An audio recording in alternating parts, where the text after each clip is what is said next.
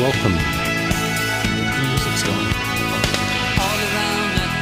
Oh, you did? I'm sorry. From Moscow to Berlin. And welcome to another edition of Liberation Station. This is June 25th, and I'm your host, Chris Steiner. The call-in numbers in Pinellas County are 727-441-3000. That's 727-441-3000. Toll-free 1-866-826-1340, 866-TAN-1340. And the all-tell free call is star 1340. Well, what we'll be talking about tonight, we'll be discussing a little more in depth about health issues and supplements and some of the things that are very good mood lifters, some things that are good for helping criminality, and we'll be talking more about fluoride as well. I'll be playing a short clip on fluoride.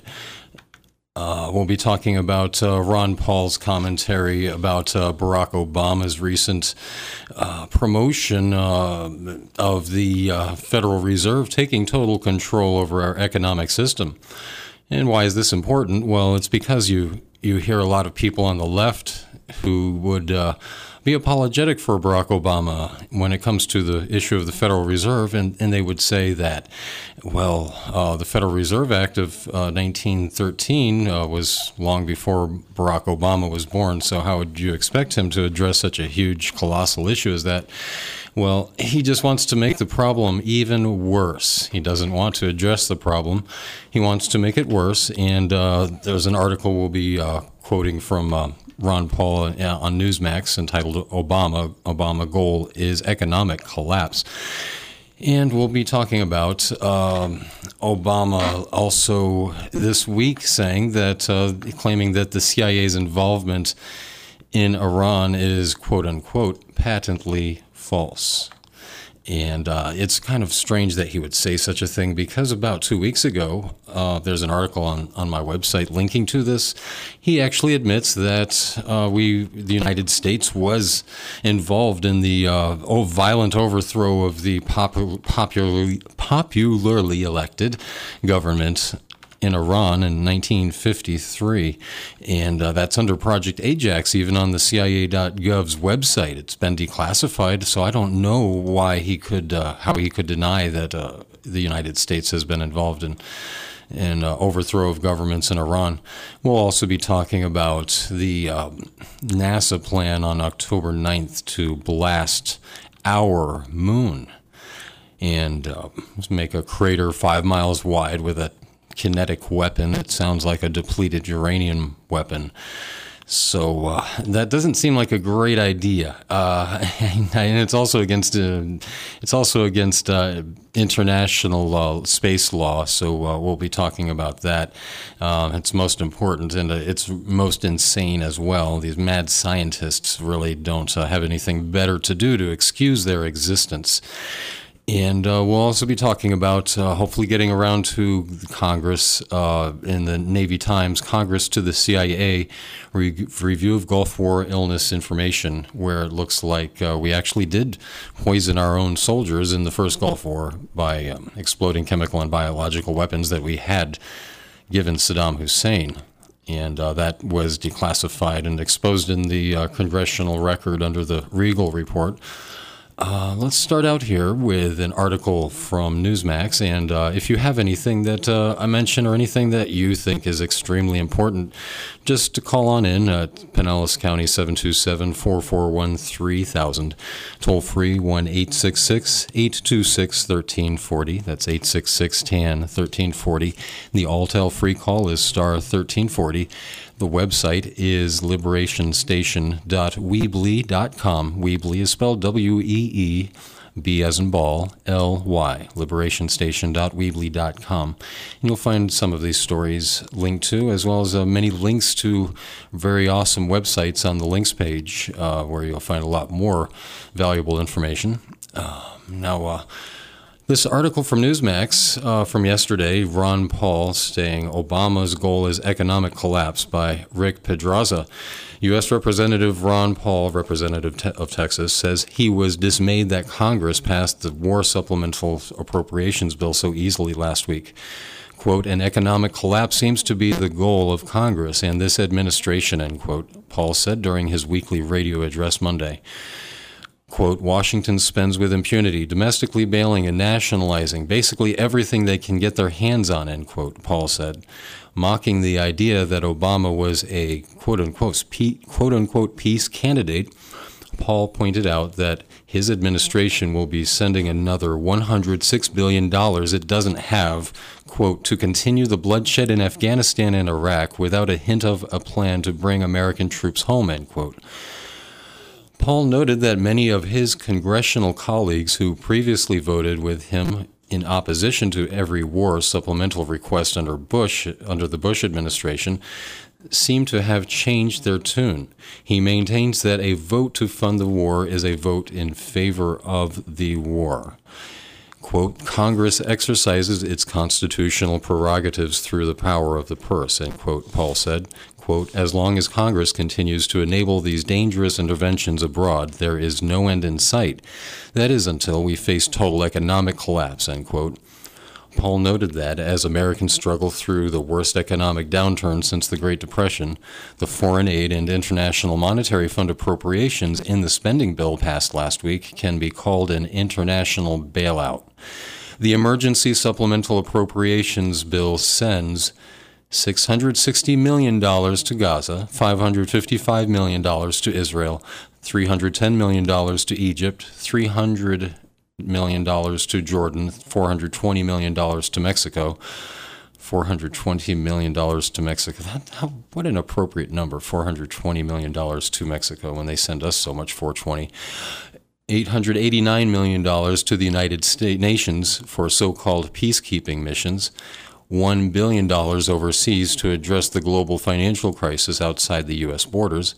$8 billion to address a potential pandemic flu, which he said could result in mandatory vaccinations, quote, for no discernible reason other than to enrich the pharmaceutical companies, end quote.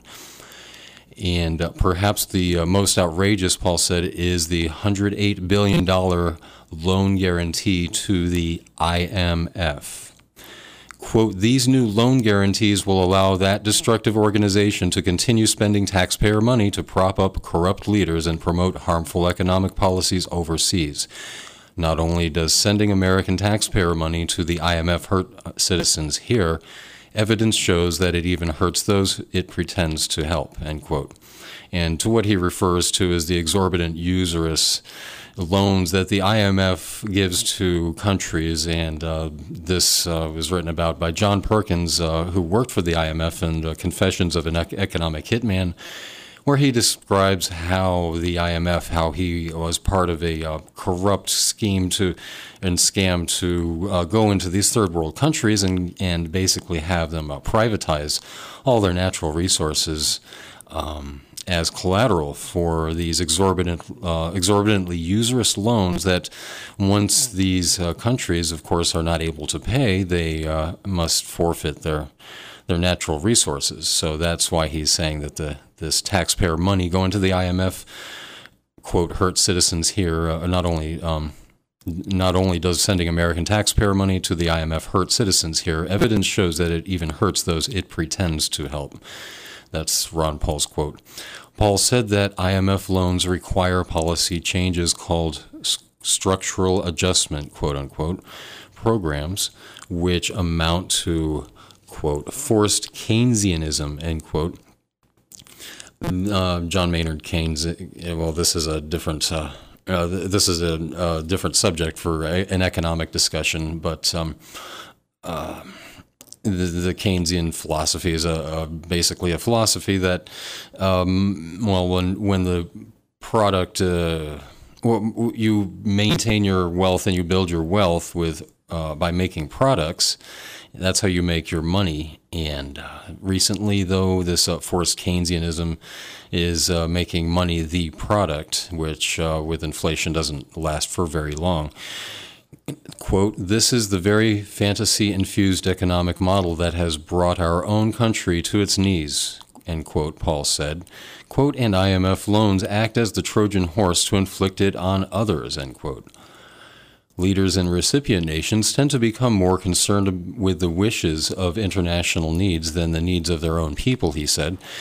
Quote, "Argentina and Kenya are just two examples of countries that followed IMF mandates right off a cliff.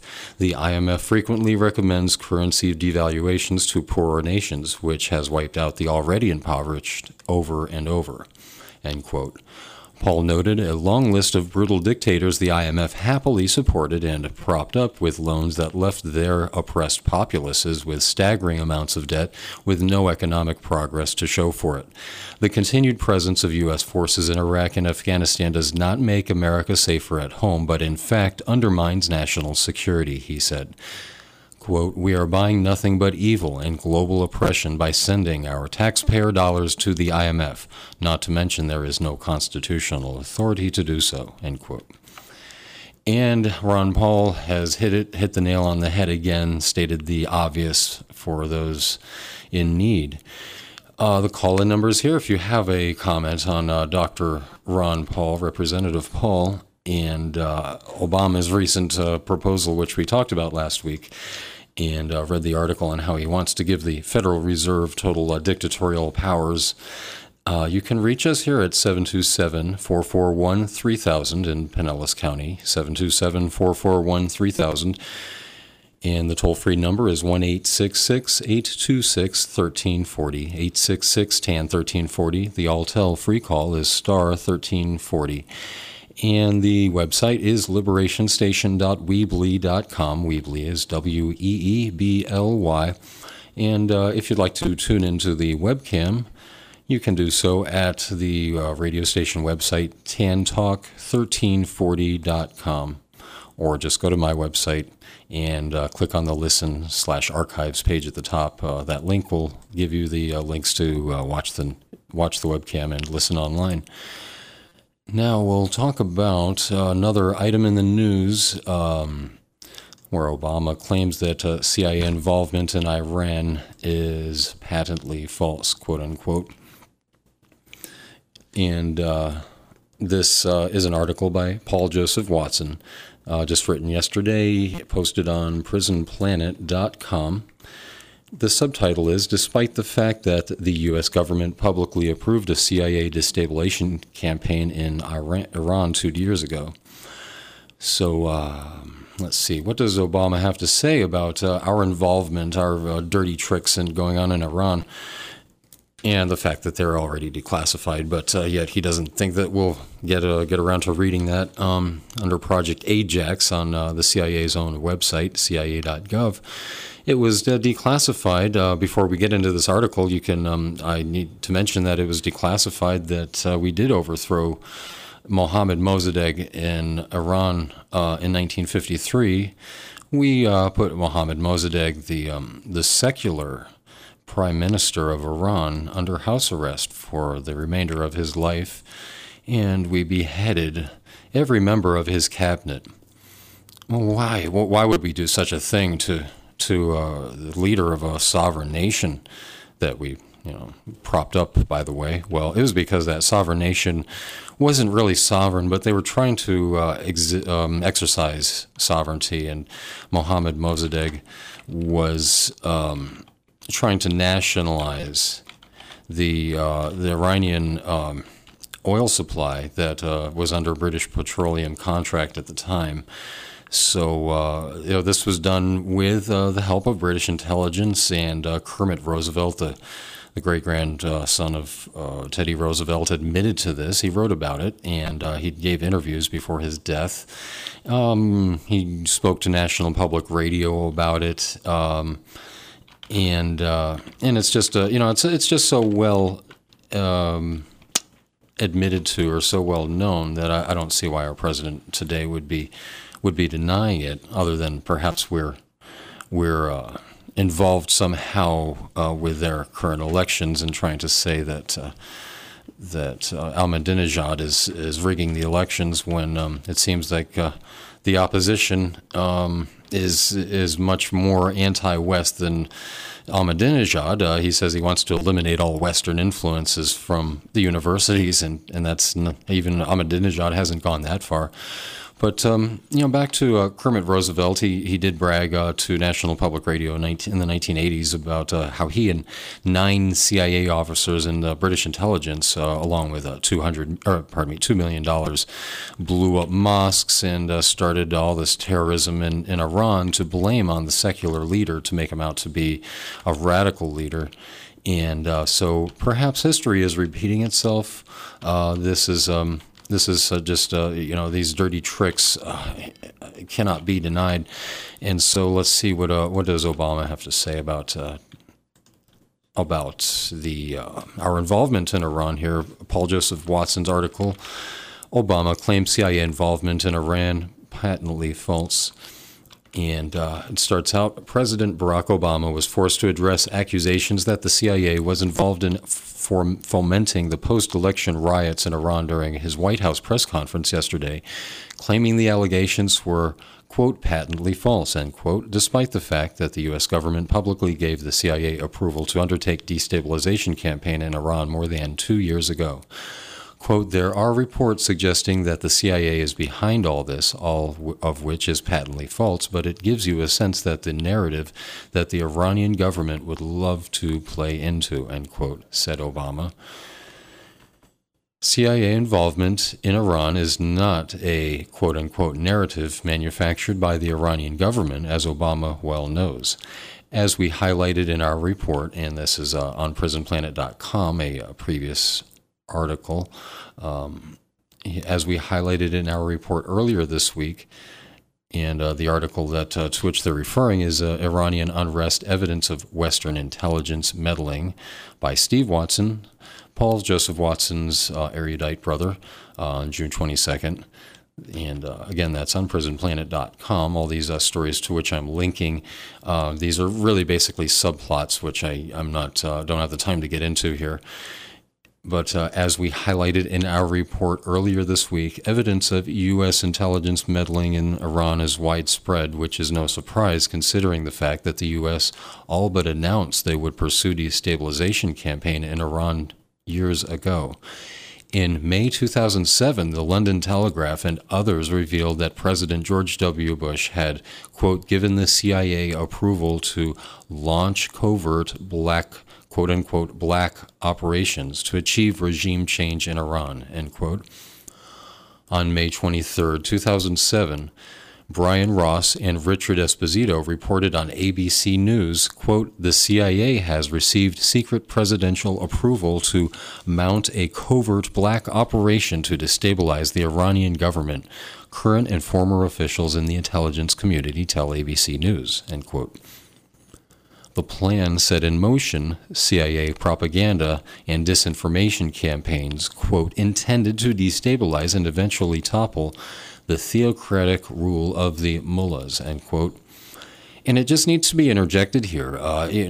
For those of you, if anybody thinks that, well, it's, you know, why would you complain about us attacking our enemies? Well, we need to destabilize them. They're awful, tyrannical. They don't give women their rights. And, oh, gosh, they're just so repressive and repressed. And the fact is that this information is out there and it's in our faces. So we need to know about it and we need to talk about it.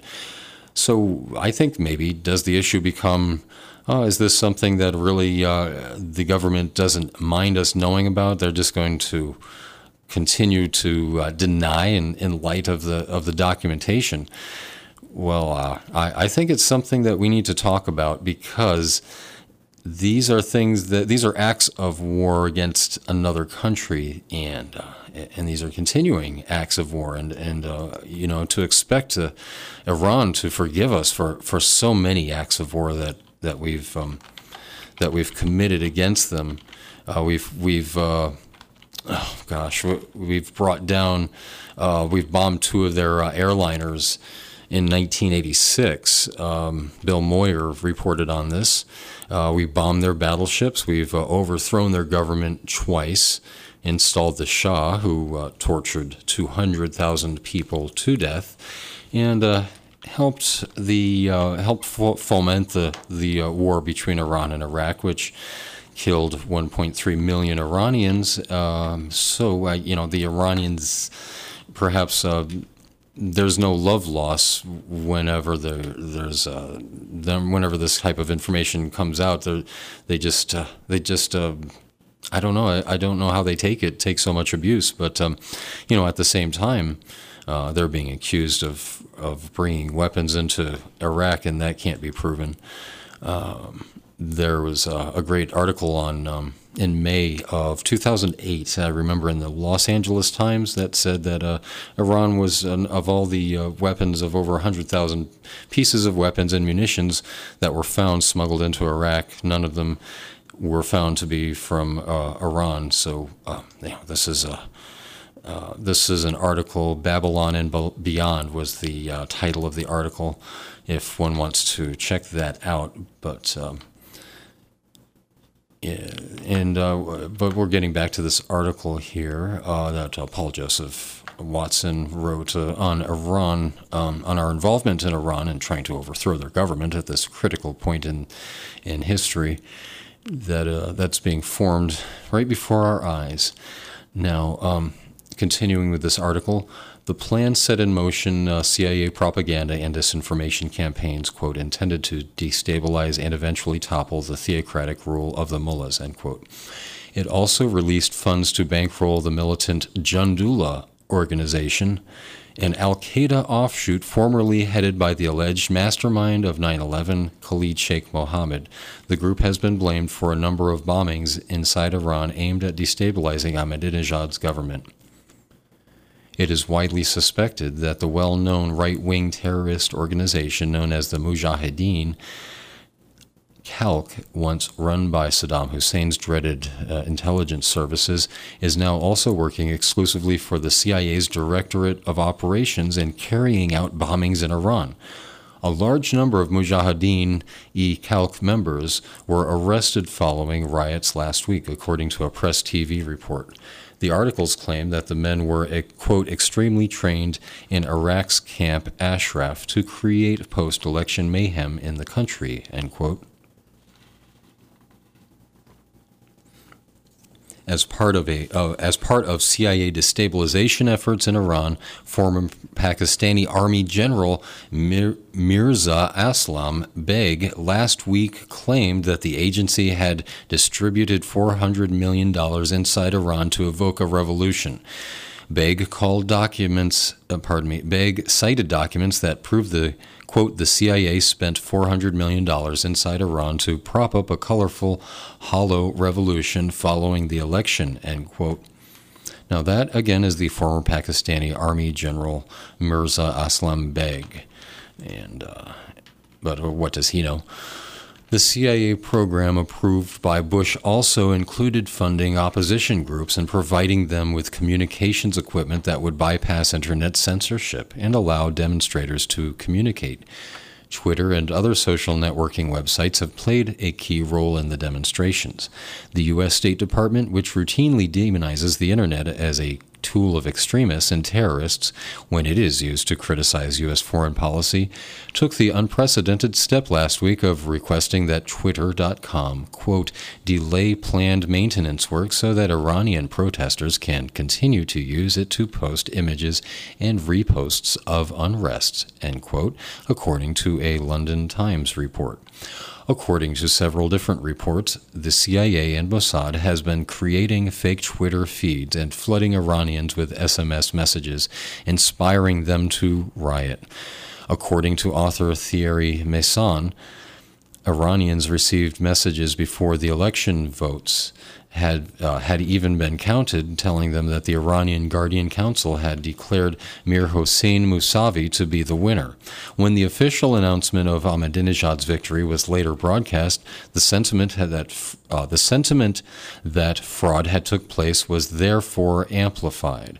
So what they're saying, what the article here says, is that, well, all that Mousavi had to do is announce before the elections were supposed to be the election results were supposed to be announced. He just had his own announcement so that all his supporters would cast doubt on the official election results. And all the while, they're rioting and they're expecting these election results to be falsified when they do get released, which, of course, they're released on schedule at a particular time, just as in this country. And we're told to expect don't expect the results right away. You're not going to know who the winner is right away. Well, their Mousavi is already holding balloons and celebrating like as if he is the winner, and yet there had been no announcement other than his own that he was the winner. So getting back to the article here,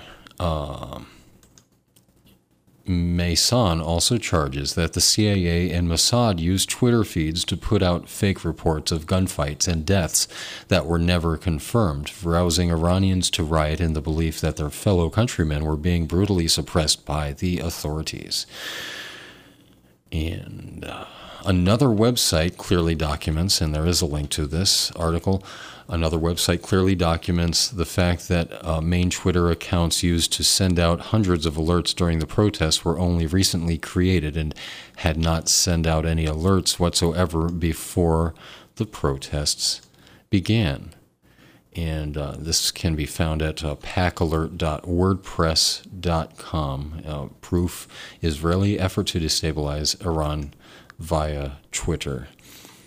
But getting back to the article, there's so many subplots. That article was from June 16th. And back to the original article here by Paul Joseph Watson. Top neocons with deep ties to the U.S. military-industrial complex like John Bolton and Henry Kissinger have been calling for the CIA to fund a, quote, color revolution, end quote, in Iran for years as a gateway to regime change, lest we forget that it was a violent CIA coup that led to the overthrow of the democratically elected Iranian Prime Minister Mohammad Mosaddegh in 1953 under Operation Ajax. The ousting was achieved by means of staged bombings and shootings, which were blamed on the Iranian government in order to antagonize the population and enable the coup. During the coup, the CIA also bribed Iranian government officials, businessmen, and reporters, and paid Iranians to demonstrate in the streets. And that goes without saying. You need to control the intellectuals and the flow of information. It's an information war, a propaganda war, as much as any other, more so, rather. The military reports. The information war is more important than the actual use of military force. And to finish this article, given this history, allied with the U.S. government's own public program to instigate a destabilization campaign in Iran through the CIA, Obama's claim that the CIA involvement is, quote, patently false, end quote, is clearly contradicted by the facts. The only thing that's, quote, unquote, patently false is Obama's statement itself. And that can be found again on prisonplanet.com. Obama claims CIA involvement in Iran patently false. And what will be our next story here? Let me switch windows and switching gears here.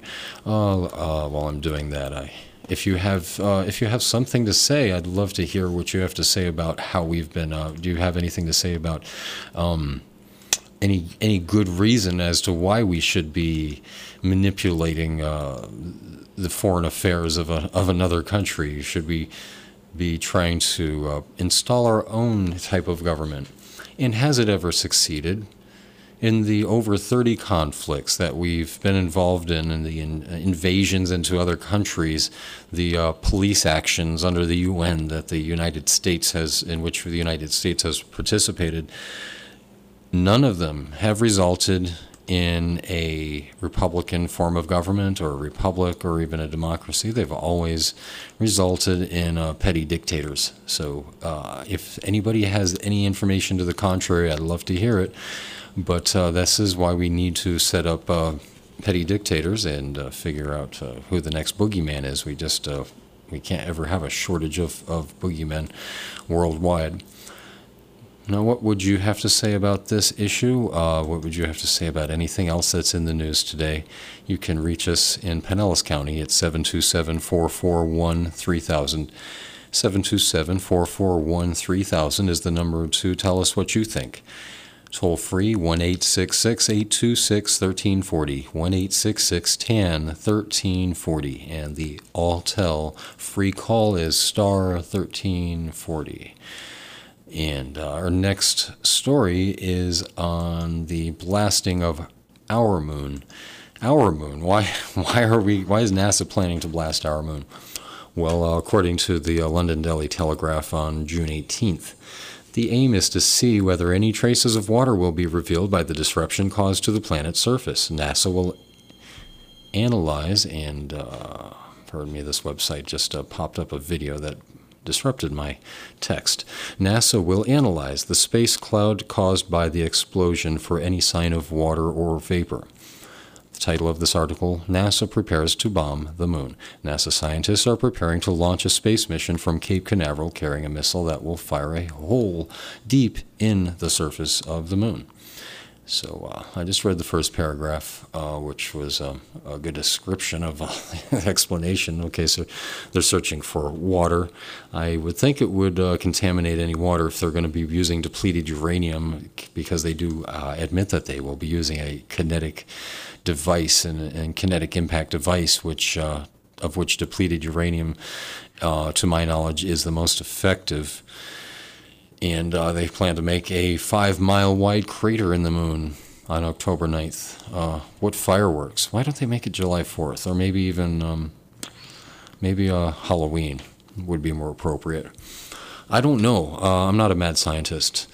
Well, continuing this article, scientists expect the impact to blast out a huge cloud of dust, gas, and vaporized water at ice at least 6 miles high, making it visible from Earth.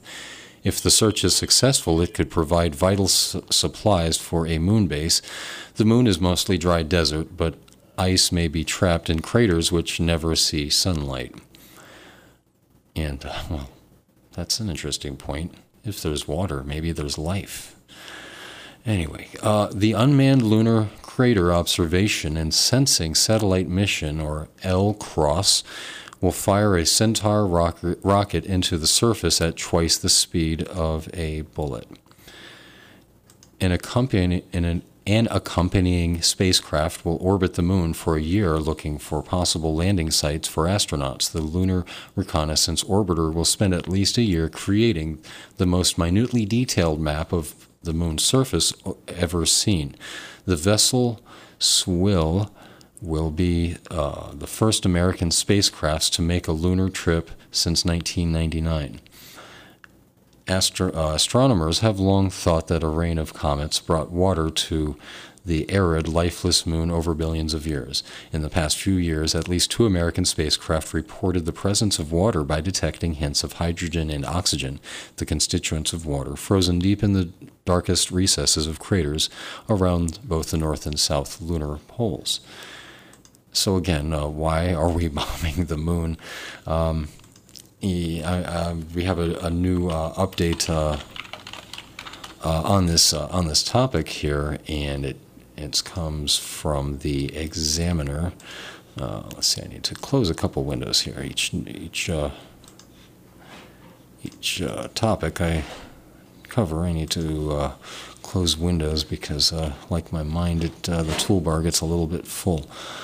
Now, NASA moon bombing violates space law and may cause conflict with lunar ET/UFO civilizations. Well, I'm not addressing really the existence of ETs or UFOs or non-human entities, but the idea that they may possibly exist has crossed NASA's mind, which is why there is this space law. And so that should go without saying. But this article from the Examiner on June 19th starts out, the planned October 9th, 2009 bombing of the moon by a NASA orbiter that will bomb the moon with a 2-ton kinetic weapon to create a 5-mile wide deep crater as an alleged water-seeking and lunar colonization experiment is contrary to space law prohibiting environmental modification of celestial bodies. And the NASA moon bombing, a component of the LCROSS mission, may also trigger conflict with known extraterrestrial civilizations on the moon, as reported by the moon in witness statements by U.S. astronauts Buzz Aldrin and Neil Armstrong, and in witness statements to NSA, or National Security Agency, photos and documents regarding an extraterrestrial base on the dark side of the moon. If the true intent of the LCROSS mission moon bombing is a hostile act by NASA against known extraterrestrial civilizations and settlements on the moon, then NASA, and by extension the U.S. government, are guilty of aggressive war, which is the most serious of war crimes under the UN Charter and the Geneva Conventions to which the U.S. is subject. The UN Outer Space Treaty, which the U.S. has ratified, requires that, quote, the moon and other celestial bodies shall be used by all states parties to the treaty exclusively for peaceful purposes, the establishment of military bases, installations, and fortifications, the testing of any type of weapons, and the conduct of military maneuvers on celestial bodies shall be forbidden, end quote. 98 nations have ratified and 125 nations have signed the UN Outer Space Treaty. NASA's LCROSS, or Lunar Crater Observation and Sensing Satellite Mission.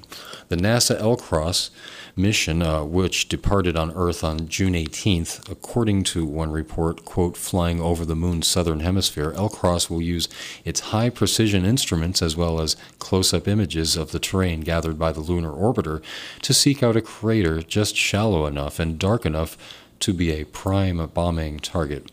Quote, there, acting as what the Ames team calls its, quote, shepherding spacecraft, end quote, LCROSS will guide an empty Centaur rocket weighing 2 tons towards its target.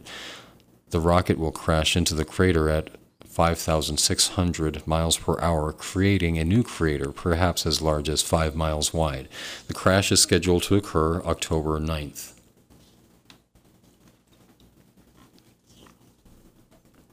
The 2-ton Centaur rocket qualifies as a space-based kinetic weapon.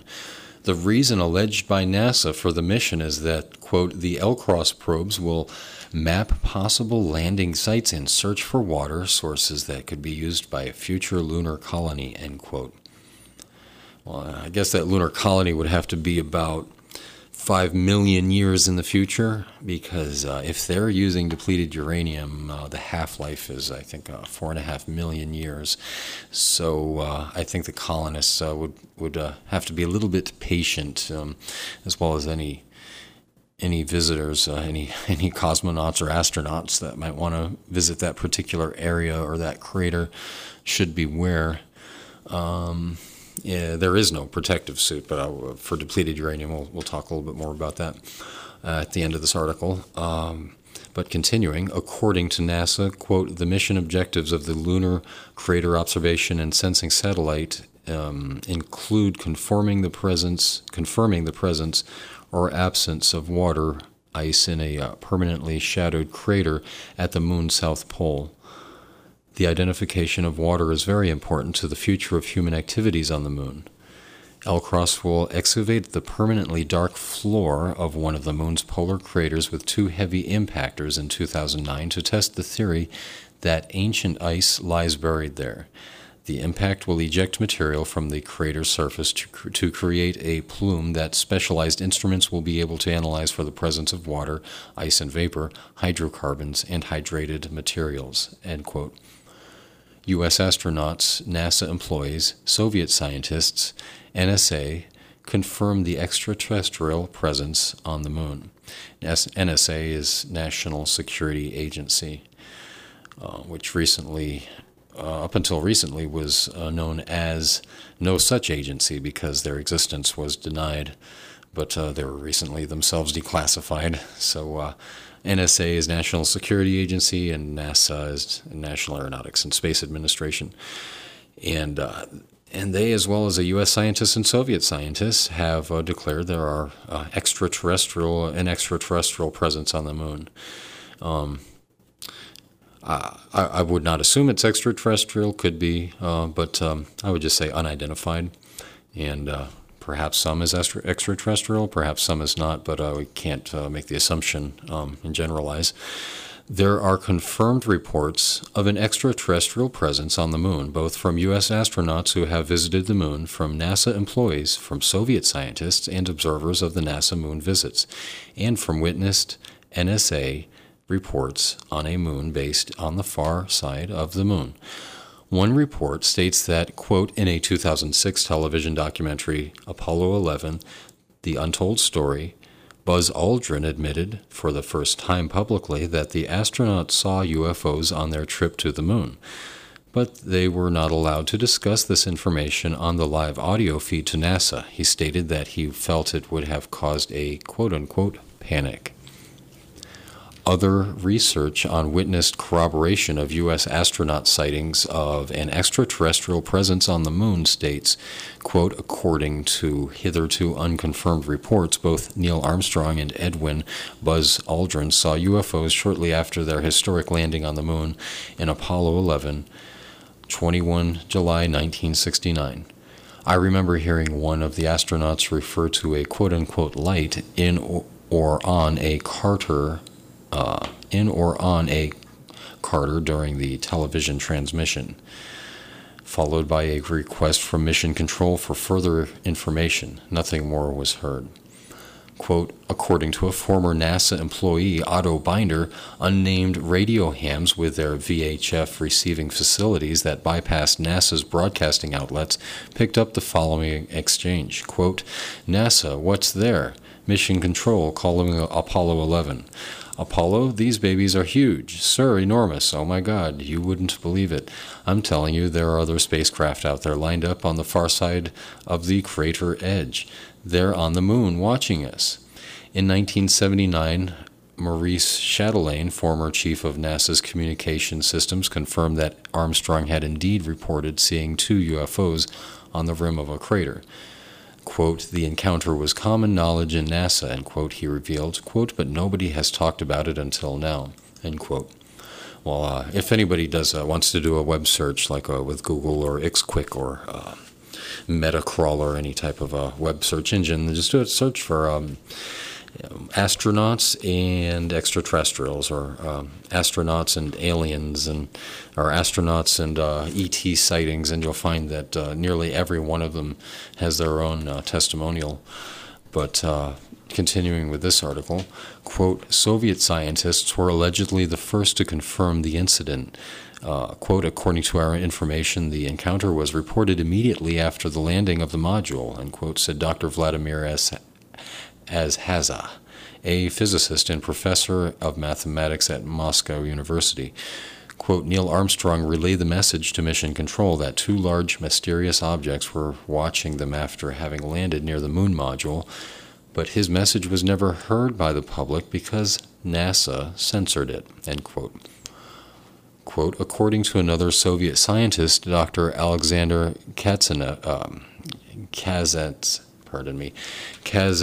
Kazantsev, I'm trying to do Dr.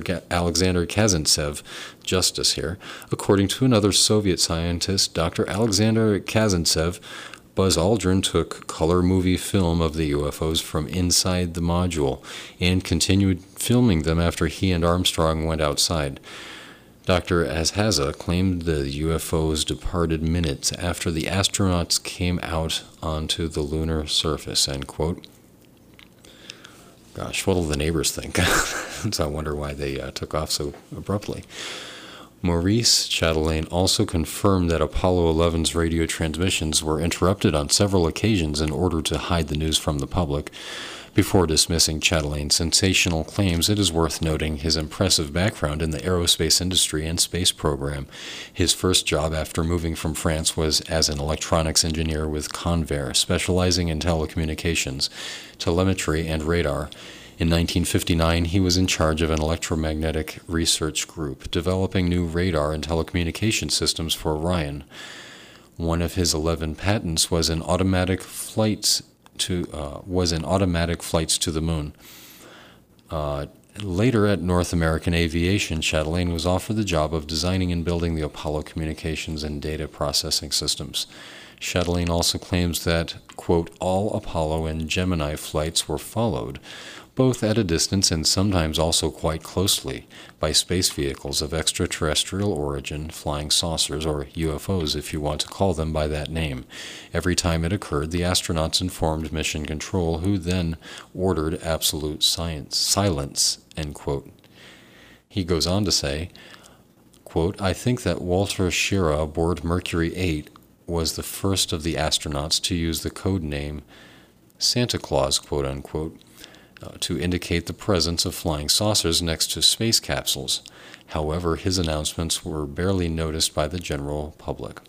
Quote, it was a little different when James Lovell on board the Apollo 8 command module came out from behind the moon and said for everybody to hear, quote, please be informed that there is a Santa Claus, end quote. Quote, even though this happened on Christmas Day, 1968, many people sensed a hidden meaning in those words. Now, let's see. I'm not going to continue through this entire article. It's quite lengthy. It's very excellent. On the Examiner website, the National Examiner at examiner.com, the title of the article is NASA Moon Bombing Violates Space Law and May Cause Conflict with Lunar ET/UFO Civilizations. And that's a very valid point to make. All these points are very valid, and then some. This article goes on in even more great detail as to all the different astronaut sightings, and even some of the footage that NASA has leaked out or accidentally allowed out, or maybe even someone inside, some conscientious whistleblower allowed out. But it's just it's so alarming. It's so crazy that these mad scientists just want to hit the moon with a high kinetic impact device or whatever the heck they're calling it. Sounds like depleted uranium because that fits the description. And I don't know why they can't figure out what else they could do with the money. I just don't understand. Why would they want to destroy such a huge part of nature that's so admired by the world, and at the same time it might upset the natural balance of our own planet, and who knows? I mean, we just have no idea. And if there's an earthquake, if there's a tsunami, if there's more tectonic activity, then we know that there's some relationship. So prayerfully we can stop NASA, these crazies at NASA and our government from blasting the moon. But if they do shoot into the moon, something that is a depleted uranium-tipped warhead, then one would expect that these particles of depleted uranium would spread far and wide because the moon has far less gravity than the Earth. And according to retired Major General Doug Rockey, whose name is spelled R-O-K-K-E, retired Major General Doug Rockey, who headed in 1994-95 the Pentagon's Department of Defense Depleted Uranium Division, he said that there is no protective suit against that's effective against depleted uranium.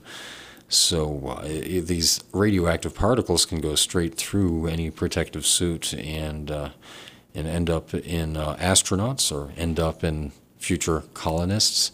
But certainly the moon would be off limits for millions of years. And we just can only wonder what the adverse long-term and short-term effects would be on our planet. Now, if you think it might be a good idea to blast the moon, well, tell your politicians. But I doubt there are many of you out there who think that way. So I encourage you all to let our statesmen know that this is just nuts, and we need to be turning these so-called swords into plowshares.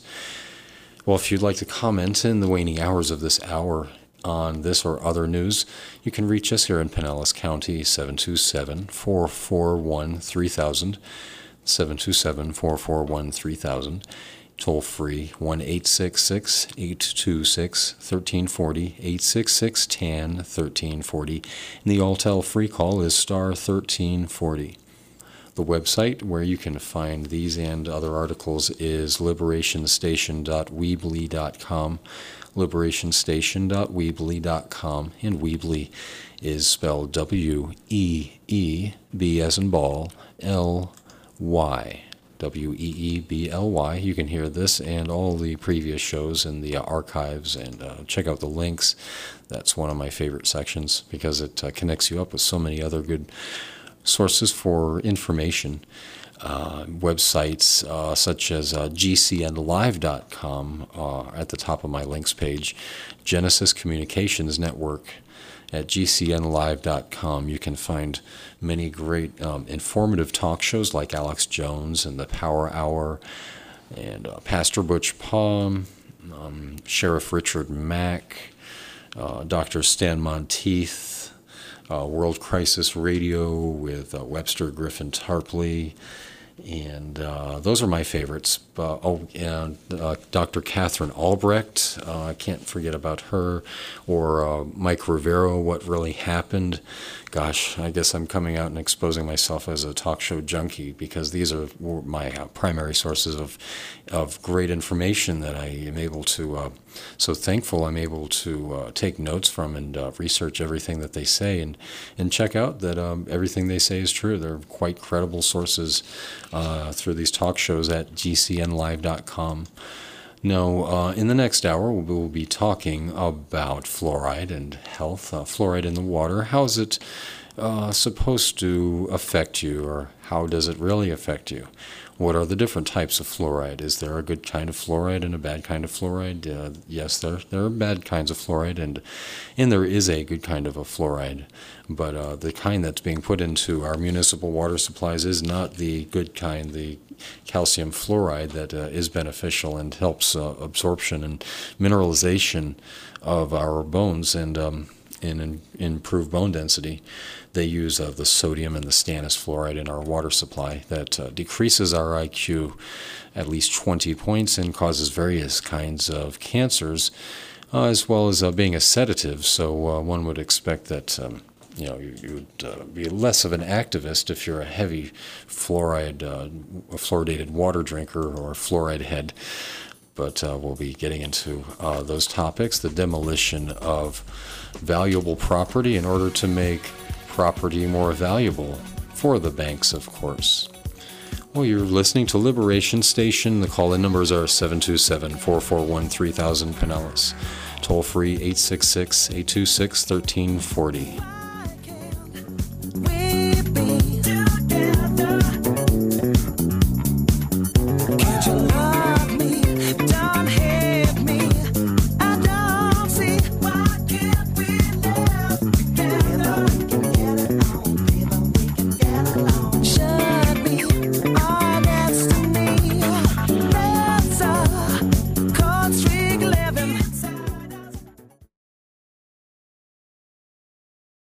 WTAN, Clearwater, Tampa, St. Petersburg. WDCF, Dade City, Zephyr Hills, Wesley Chapel. CNN Radio, I'm Paul Chambers. Fans are remembering the king of pop tonight. Singer Michael Jackson died suddenly late today of apparent cardiac arrest. Joining us live from the UCLA Medical Center in Los Angeles is CNN's Alan Duke. Alan, how did all this play out today? Well, inside the emergency room this afternoon when Michael Jackson was pronounced dead was Brian Oxman, the Jackson family lawyer of 20 years. He said brothers Jermaine and Randy were there, silent except for their tears. But Oxman says he won't be silent about what he suspects killed Jackson, prescription pain medications he said given to the superstar by enablers. But before he names names, though, he'll wait for the autopsy to reveal Jackson's cause of death. Alan Duke, CNN, outside UCLA Medical Center, Los Angeles. This man went to Harlem's Apollo Theater tonight to pay tribute to Jackson. I couldn't get to UCLA, so I figured what other place than Apollo, where he put on that legendary performance, and I came down here and the crowd, and it's just like so much, so full of energy. Perhaps millions found out about Jackson's death on the internet's social networking sites, myself included. The word went out fast on Facebook, Twitter, and MySpace. CNN's iReporters also chimed in about the pop legend. One woman choking back tears, saying she grew up with Jackson's music. Actress Farrah Fawcett, the blonde-maned thespian whose best-selling poster and Charlie's Angels stardom made her one of the most famous faces in the world, also died today. She was 62 years old. Fawcett's death was confirmed by Paul Block, one of her representatives at the entertainment publicity firm Rogers & Cowan. She died of cancer. The most trusted name in news, this is CNN Radio.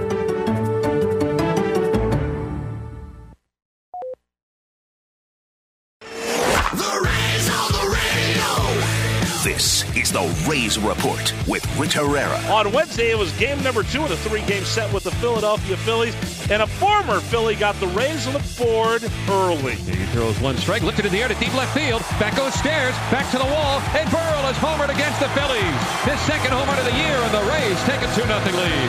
And they have a 2-1 lead going into the 8th inning, but the Rays put together some hits, a little bit of hustle, and it was Jason Bartlett cashing in runs. Swinging a little flare to right field. Mike drop. Utley dives, can't get it. 2 runs are going to score. Pena scores. Here comes Obrist. It's an 18-game hitting streak for Bartlett. It's a 2-run single, and the Rays lead 5-1 here in the 8th inning. Rays go on to win 7-1. That sets us up for the rubber match. 6:30 pregame show, 7 away for his pitch. Catch the Rays all season long on the Rays Radio Network. For tickets, log on to RaysBaseball.com. Rays Baseball on WDCF 1350. Have you ever listened to a talk radio show and said, I could do that?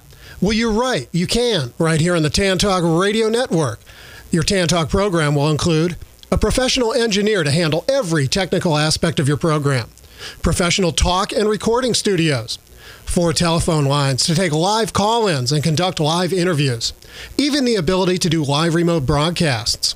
Not only will your program be aired locally in Tampa Bay, you'll be streamed live worldwide across the internet in audio and video. When you sign off, you'll receive an audio CD or MP3 copy of your program, which can be duplicated and distributed. In addition, you can archive and podcast this copy of your program on the internet for download and playback. Ready to explore the exciting world of talk radio?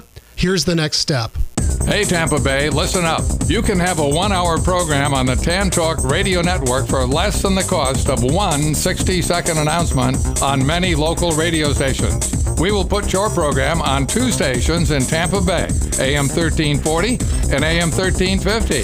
The cost? Less than a 60-second announcement on many Tampa Bay stations. Get the facts by calling Lola Jean, the broadcast queen, at 727-510-7622. That's 727 area code 510-7622. Call 510-7622 now and reserve your TAN Talk Network program.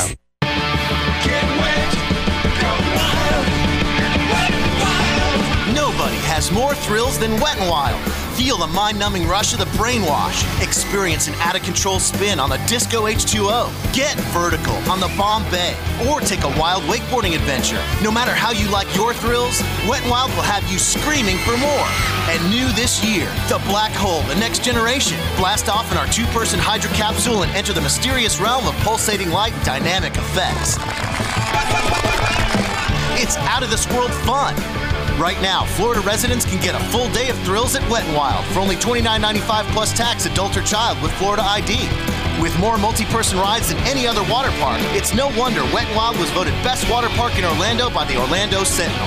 So get your fill of thrills at Wet n' Wild on International Drive or on the web at wetandwildorlando.com.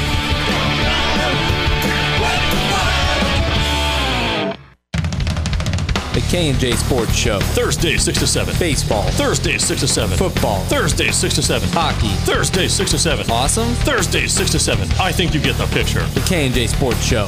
From pro to college to high school sports, we have got your fix. Have you got a favorite sports team? Do you have a child or friend playing high school sports? Have you ever wanted to hear the name of that person or that team on the radio? You just might. On the K&J Sports Show, 1340 WTAN, Thursday, 6 to 7.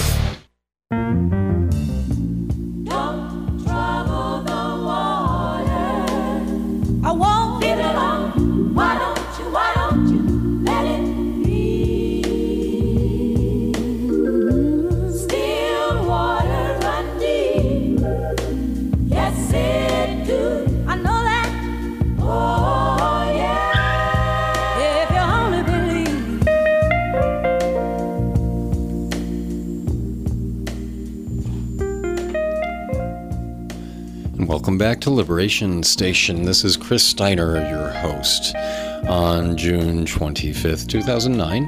Hope you're having a great evening. And the call-in numbers here in Pinellas County are 727-441-3000. Toll-free 1-866-826-1340. It's 866-TAN-1340.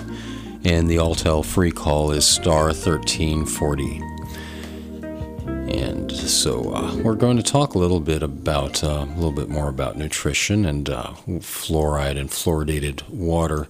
Well, what are the what's the reason? What's the history behind fluoride? And we'll just play start out with a short little clip on 5 minute or so clip on fluoride from YouTube from regarding the documentary The Fluoride Deception. In August of 2005, 11 EPA employees' unions wrote to the EPA administration and to Congress, should governments be adding toxic waste to your drinking water? This may sound ridiculous, but that's exactly what's going on all over the country. They call it fluoride, but what they use is hydrofluorsulicic acid, a toxic waste product that contains not only fluoride, but also lead, arsenic, radium, and other toxic chemicals. George Glasser showed me a list of all the contaminants in one of the articles he wrote, and I could not believe that we were actually dumping lead and arsenic and even radium, which is produced in the process of making this this pollutant. Why be concerned? Cancer, hip fracture, dental fluorosis, spots on the teeth, neurological impairment, lower IQ in children, learning disorders. From what I understand, the pollutant is recovered from the smokestack scrubbers in the phosphate fertilizer industry, and it's very rich in fluoride, very toxic. The senior toxicologist for the EPA's Office of Water said that the cancer tests that had been done on fluoride, where laboratory animals were given fluoride, he said that those results had been gerrymandered. He said that fluoride given to rats had produced bone cancer and liver cancer, and that those results had been doctored to make it look as though fluoride hadn't caused as much cancer. Phyllis Melanix found that fluoride in very modest doses produces effects in laboratory animals resembling attention deficit and hyperactivity disorder. The pattern that we saw typically is what we see with other neurotoxic agents that are well known to cause a hyperactivity or a memory problem or an IQ problem. Women over 65 who had hip fractures, and they obtained the data from every hospital in the United States, so we're talking about 560,000 women, and they have data on all of these, and they looked at where they came from and whether the water was fluoridated or not, and they found that the people, there was a much higher incidence of hip fractures where the water was fluoridated versus the places that didn't have fluoride in the water. Three trial judges since 1978 made findings of fact that water fluoridation poses an unreasonable risk to the American people. This severe risk looming over our heads to go ahead and fluoridate the water where everyone is being exposed to it in an uncontrolled situation, in an uncontrolled dose, it's totally illogical to be putting fluoride into our drinking water. that EPA has set for fluoride in drinking water is 4 mg/L. And we've talked to the people who helped write that standard, and they have told us that they were lying when they did it. When they wrote the standard, they were basically ordered to lie. The dental community has no idea of the toxicology behind fluoride. It all adds up very clearly in my mind to putting this stuff in the drinking water is, in essence, just a hazardous waste management tool. It has nothing to do with dental health whatsoever. In August of 2005, 11 EPA employees' unions wrote to the EPA administration and to Congress to proclaim fluoride as a human carcinogen, a cancer-causing agent. They request an end to fluoridation of water supplies in the United States. These scientists need your support. Contact your representatives and senators and ask them to support these scientists and ban fluoridation now.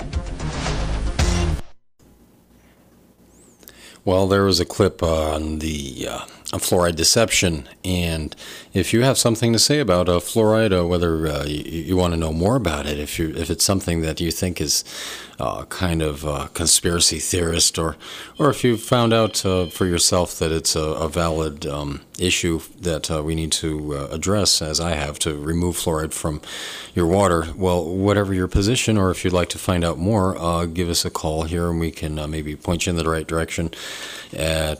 You can reach us here in Pinellas at 727-441-3000. Toll free 1-866-826-1340, and the Altel free call is *1340. We have a call already. Frank from Largo. Yeah. Hey, Chris. It's Frank from Largo. How you doing? Great. Thanks for calling. How are you? Hey, I'm doing okay, and I think I can offer a unique perspective on the fluoride issue, since for the last 25 years I've been a dental assistant. Really? Yeah, and I started in the Air Force, and the first time I heard about fluoride not being good for you was one of the mothers of the children I was about to take back and give fluoride treatments to, as well as their cleanings. She said she didn't want her kids to have fluoride, and she thought it was poison. And it struck me as strange because, you know, that wasn't how I was taught when I was in the Air Force.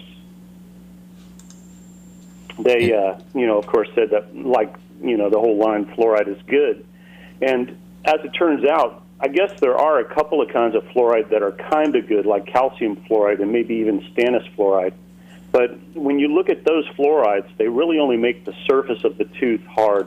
They don't really harden it from the inside out, like other certain products can. So it kind of like makes it an eggshell kind of, with a little tougher exterior, but that's about it. Right, but, you're talking about fluoridosis or fluorosis of the teeth?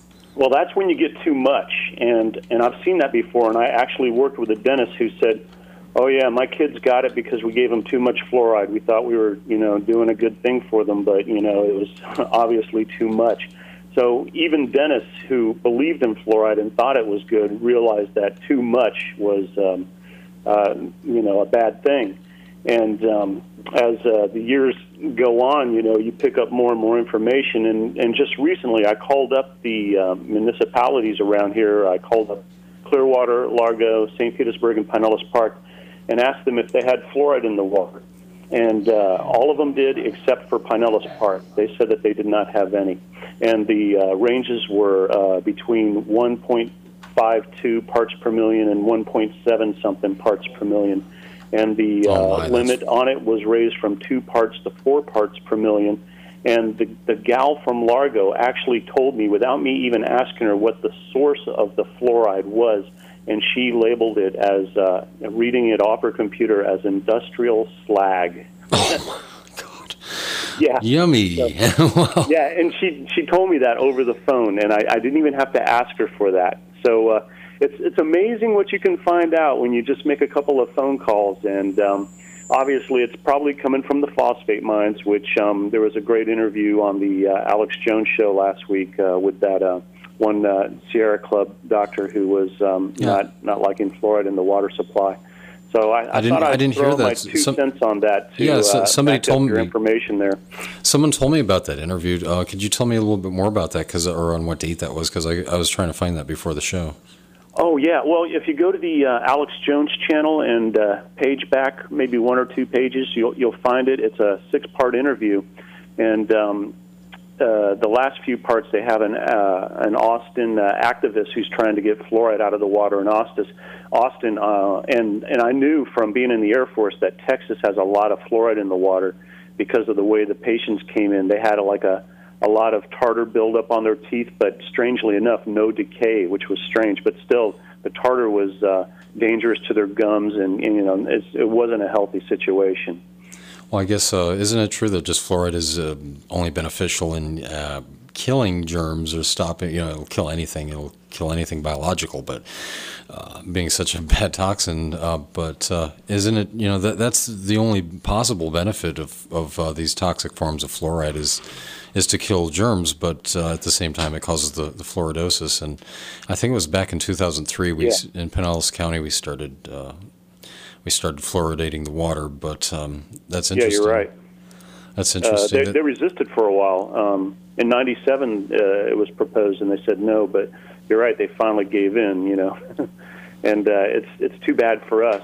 The water wasn't good to begin with because of the chloramine that they put in it, which is a combination of sodium hypochlorite and ammonia, like a variance of those, which is what they're using to supposedly keep the pipes clean. But you know, it's amazing. We live next to, we're in a state where the most springs of any area on Earth. Florida has the most freshwater springs. The whole state is like a sponge, and the aquifer is just pumping out tons of fresh water that we could just tap into directly, and yet we're drinking industrial slag thanks to the Pinellas County Waterworks. Yeah, I just that's surprising that truth in advertising. But what did she say that she gives it to her own kids? Or I'd like to know if was she just doing you a favor, letting you know. You know, I'm not really sure. I kind of kept the call short and sweet and professional because I was just trying to get some raw data, and I was surprised at that. And it's like. These guys that pull this crap, they win several different ways when they do it. You know, not only are they dosing us with fluoride, which is a docilizer. They knew about that back in the 1930s when Mussolini and Hitler both put fluoride in their water supplies. And right. Of course, the Prozac, those serotonin reuptake inhibitor drugs, they're all fluoride-based apparently. So, you know, they're trying to pacify us through the water supply, and they want to put other things in it, too, and apparently they have been.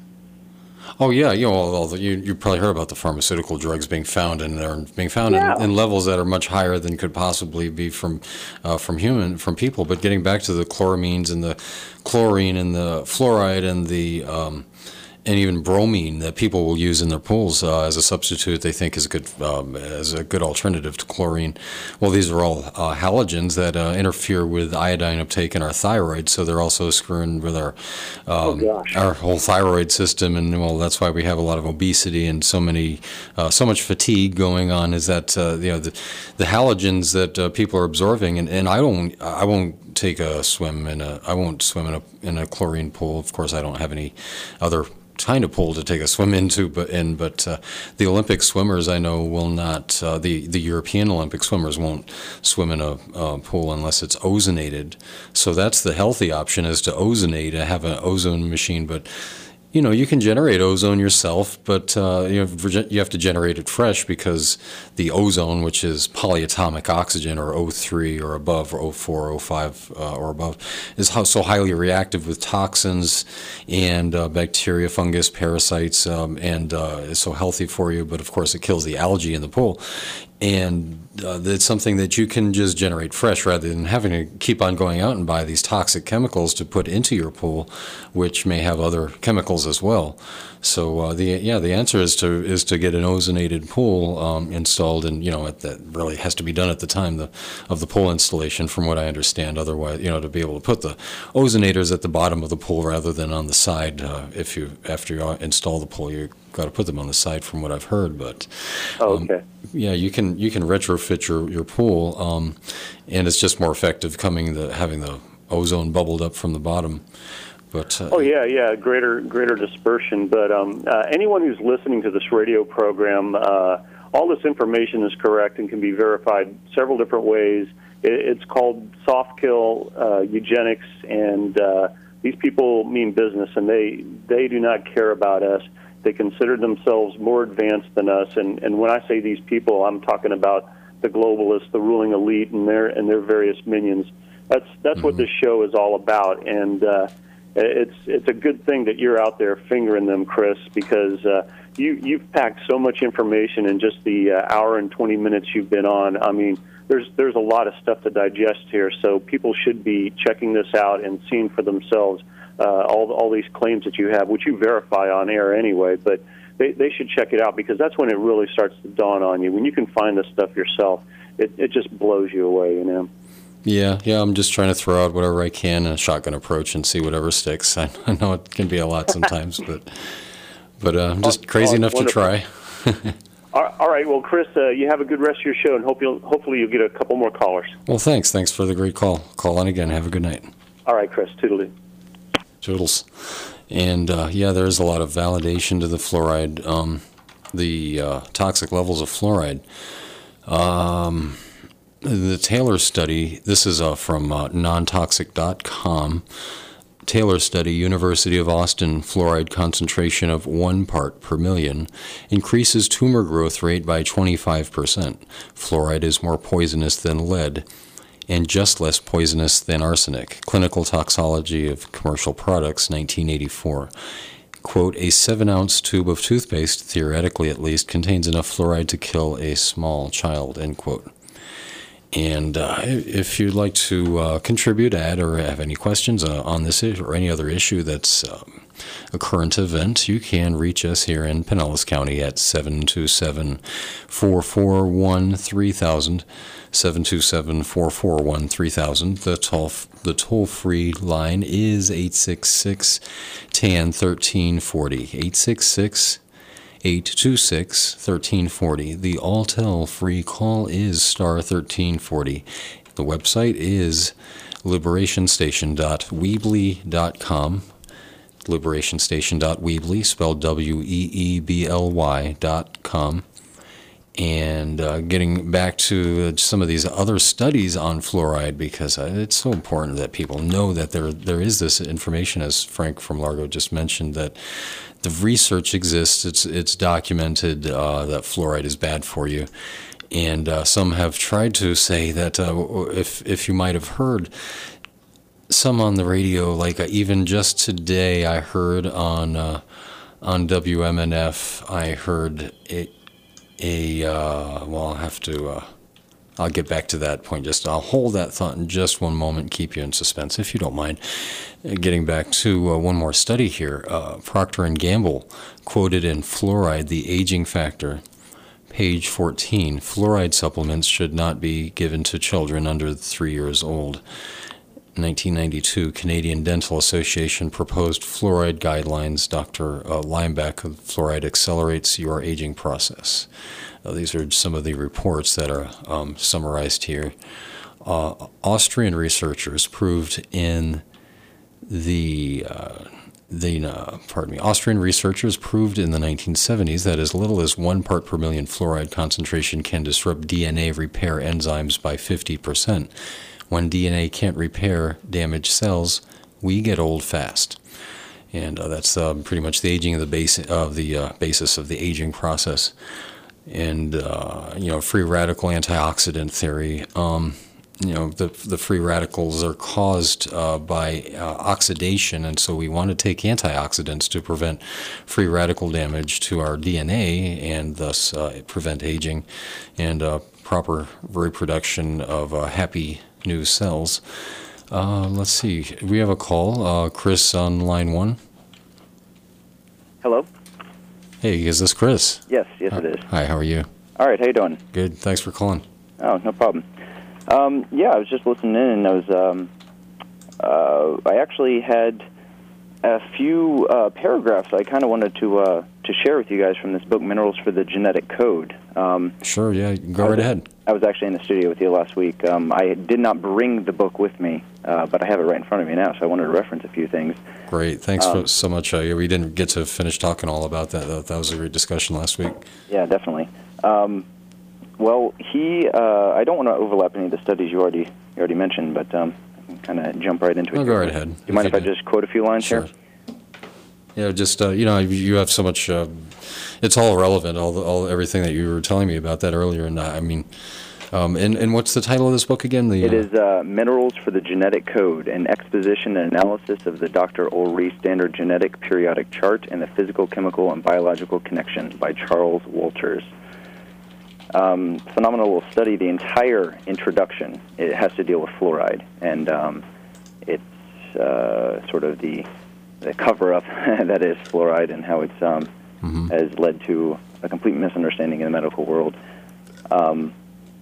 Basically, fluoride is the great mimicker of all minerals. That's why it's such an issue. That's why he starts this book off calling it an enzyme inhibitor, and it's the greatest crime committed against the American people. He quotes Mr. John R. Lee, an MD, California physician. He said one of the finest reports on fluoride I've ever seen was written by him. Lee had joined the fluoride fray because of an upcoming debate in his local medical society. In researching his role, he discovered that both those for and against fluoridation of the water supply used the same technical data, each reading science in a different way. This caught his attention. It did not seem likely that science, the arbiter of such controversies, could not furnish an answer. Lee found that fluoride was a uniquely potent enzyme poisoner, in fact, the most powerful one of all elements. There are several reasons for this. In the table of elements, fluorine shares chemical properties with its close relatives, chlorine, bromine, and iodine.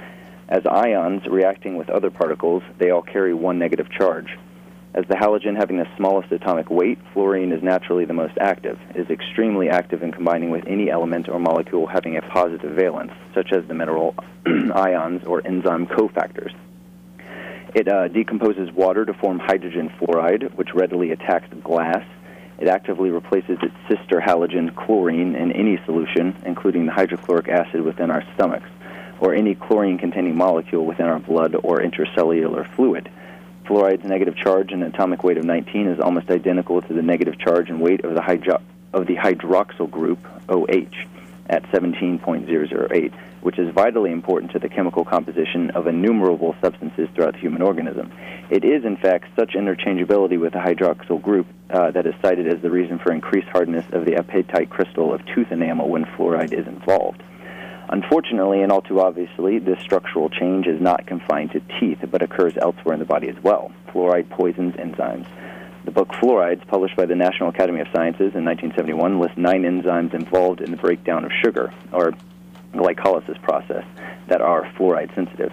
And this is extremely important to understand the sugar connection, because this is where most of our diabetes is coming from. It was really, interestingly enough, because of our the interruption of this glycolysis process by fluoride in our drinking water. Who would have thought, the connection between drinking water and such a disease. Or drink yourself to death. Yeah. You think that you'd be doing yourself better by, exercise is a good way to counteract diabetes, and yet that requires more water. Of course. Yeah, exactly. More water. You're just taking more in. It's replacing more of your chlorines, and replacing more of your iodines. Right. Let me go ahead and continue here. We've just got a few more lines. The halogen inhibits many enzymes by tenaciously binding with the metal ions they require in order to function. It inhibits others by a direct poisoning action of their protein content. But the ultimate shocker is the toxic effect that fluoride has on genes and gene function. Painstaking research at the International Institute for the Study of Human Reproduction, Columbia University College of Physicians and Surgeons, as well as the University of Missouri, has proved beyond doubt that fluoride is mutagenic, i.e., it damages genes in mammals at doses approximating those we humans receive from artificial fluoridation exposure. Such a statement ought to clear the air, but this has not happened. In-depth research by Gladys Caldwell, Dean Burke, and John Yayamoyenas, I really wish I could pronounce that name, the last two being PhDs, and George L. Walbott, MD, in collaboration with Albert W. Bergstaller, PhD, and H. Lewis McKinney, PhD, the authors of Fluoridation, The Great Dilemma, all support these reports. So basically he goes on to offer more studies, but he does cite something that U.S. Arnold Colonel Lindgren gave in congressional testimony, saying that, basically he accused the shadow government of the United States of pushing fluoridation for the same reason Hitler did. He knew that it worked on the occipital lobe of the brain. It just pacified people. It didn't, it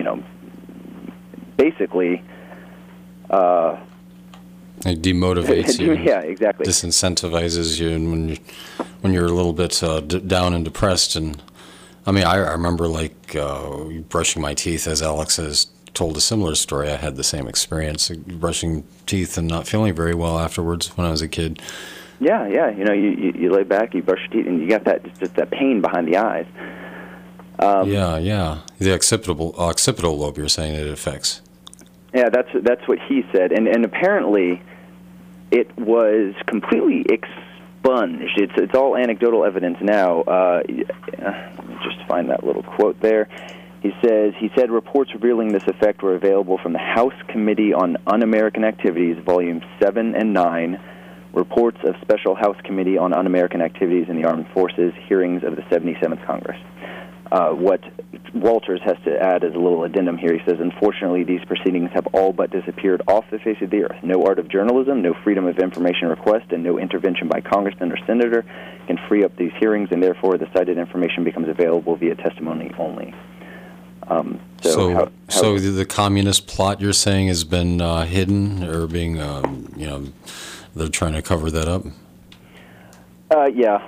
More of a...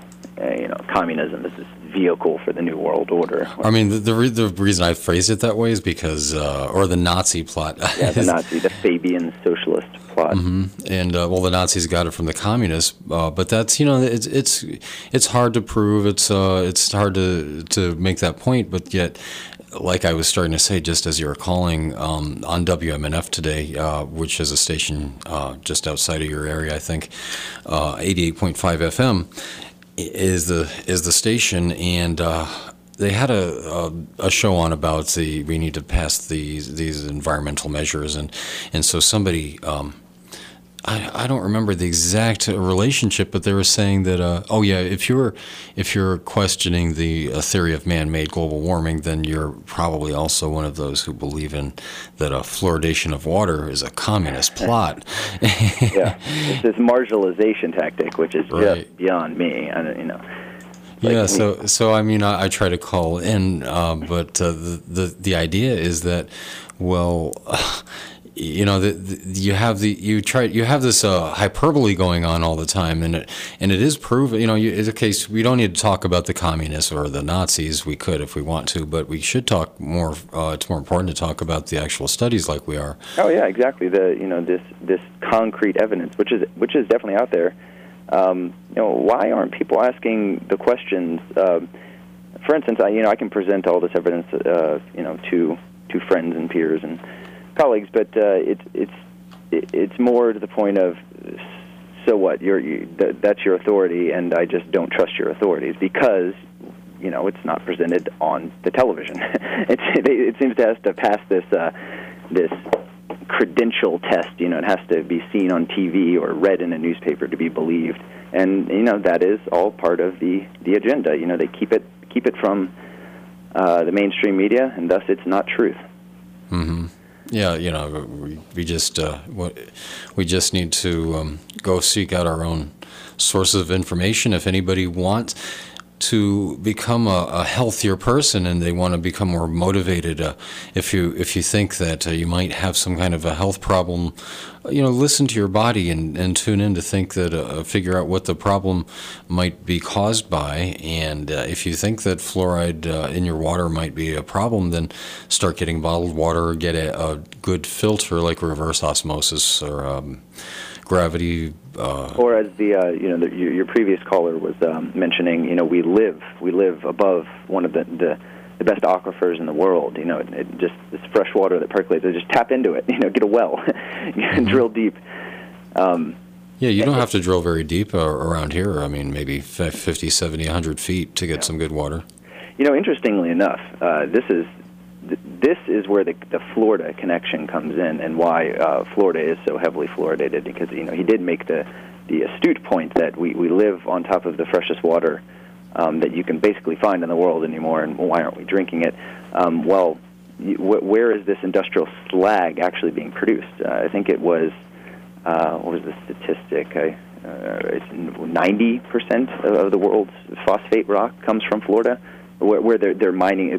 One of the byproducts is this fluoride that's bound up with the phosphorus, and part of the process is when they leach it all out, and it's the scrubbers from the Apollo Beach plant, that power plant. They just take the soot out of that, and then that's your slag, and they just dump it in our water.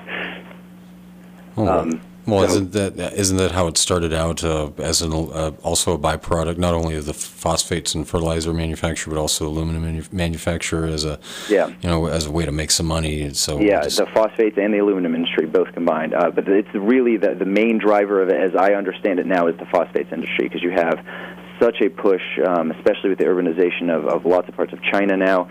We are supplying the world with fertilizers, and it's all part of this vicious cycle. We're killing ourselves to produce the fertilizers to basically, produce more people. But in the end, it's really just producing more famine for more people, because Right. You're just barely, meeting that margin of, toxic residue chemistry. These fertilizers are killing us too with the food that they produce. That's unhealthy. These synthetic fertilizers, they just basically put phosphorus, nitrogen, and potassium in them. So it's called the MPK regime. It's with Wendell Berry and Albrecht, head of the Soil Institute, calls it. It's toxic. What was it? I think it's Charles Walters who coined the term, the author of the book I was just reading, Toxic Rescue Chemistry. It's a complete misunderstanding of plants and their biology, and the fact that they need all of the trace elements. They need everything in a perfect balance, and most importantly, they need a soil that's balanced in calcium and magnesium, which, interestingly enough, was what was present in large amounts of the rock below that town, where the only real, convincing evidence was found for fluoride. That 1952 study in Smith County, Texas. Tell us about that. The entire science establishment, is based. They're basically staked everything on this. This is this one simple study from 1952, where they found that. The children in this county, I think it was Smith County, Texas, had the least amount of tooth decay in the industrialized world. How they come up with that statistic, I'm not sure. But that was the claim. They looked into it, and when they examined the water supply, and that's the only thing they examined, because, of course, this was a concerted effort to push the fluoride, they was found that there was just a slightly elevated level of fluoride. I think it was 1.5 parts per million, might have been a little bit less, which is actually your threshold of toxicity for the human body. So basically, without doing really any logical thinking on the matter, they decided that there you go, fluoride. That's why. Not understanding that fluoride is a single valence atom. It's the most combinable, and you have other substances in the soil there which don't leach out as fast. What was happening was the water was percolating down through the what's called the apatite rock.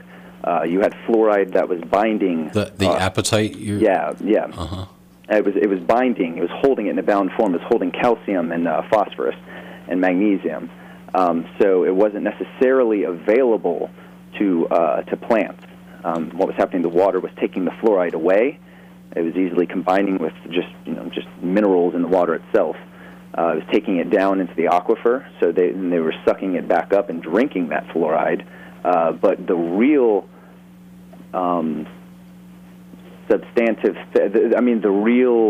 causal agent of their good teeth was actually what was being left behind. It was actually the calcium and the phosphorus that was left in large amounts for the plants to uptake. And these people were, eating of much healthier soil.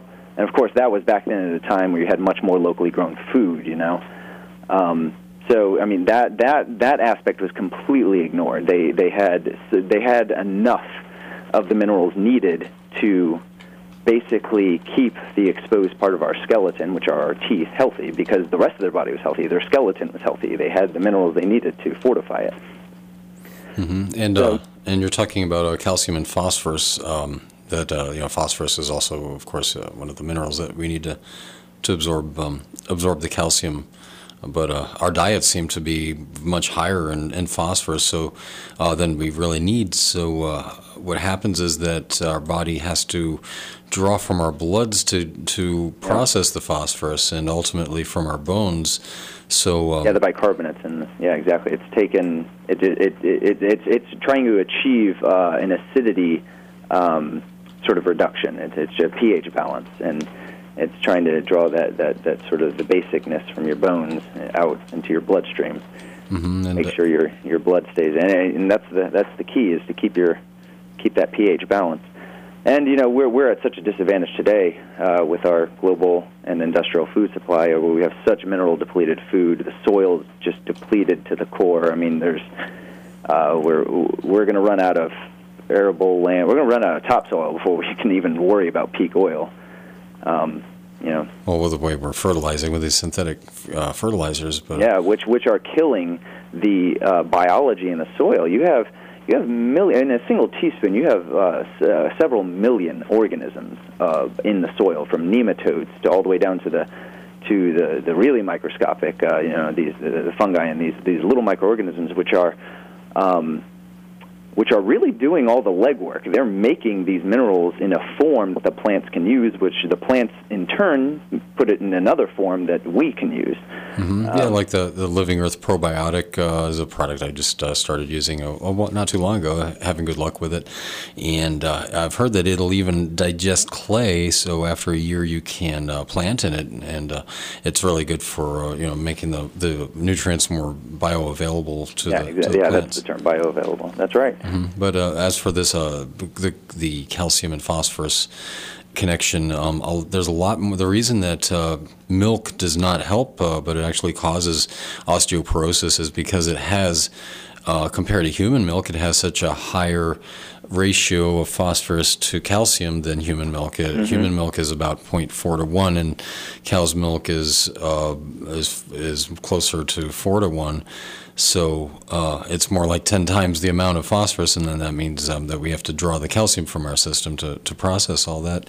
And it causes osteoporosis in the countries that, in the areas that drink the most dairy or have the most milk.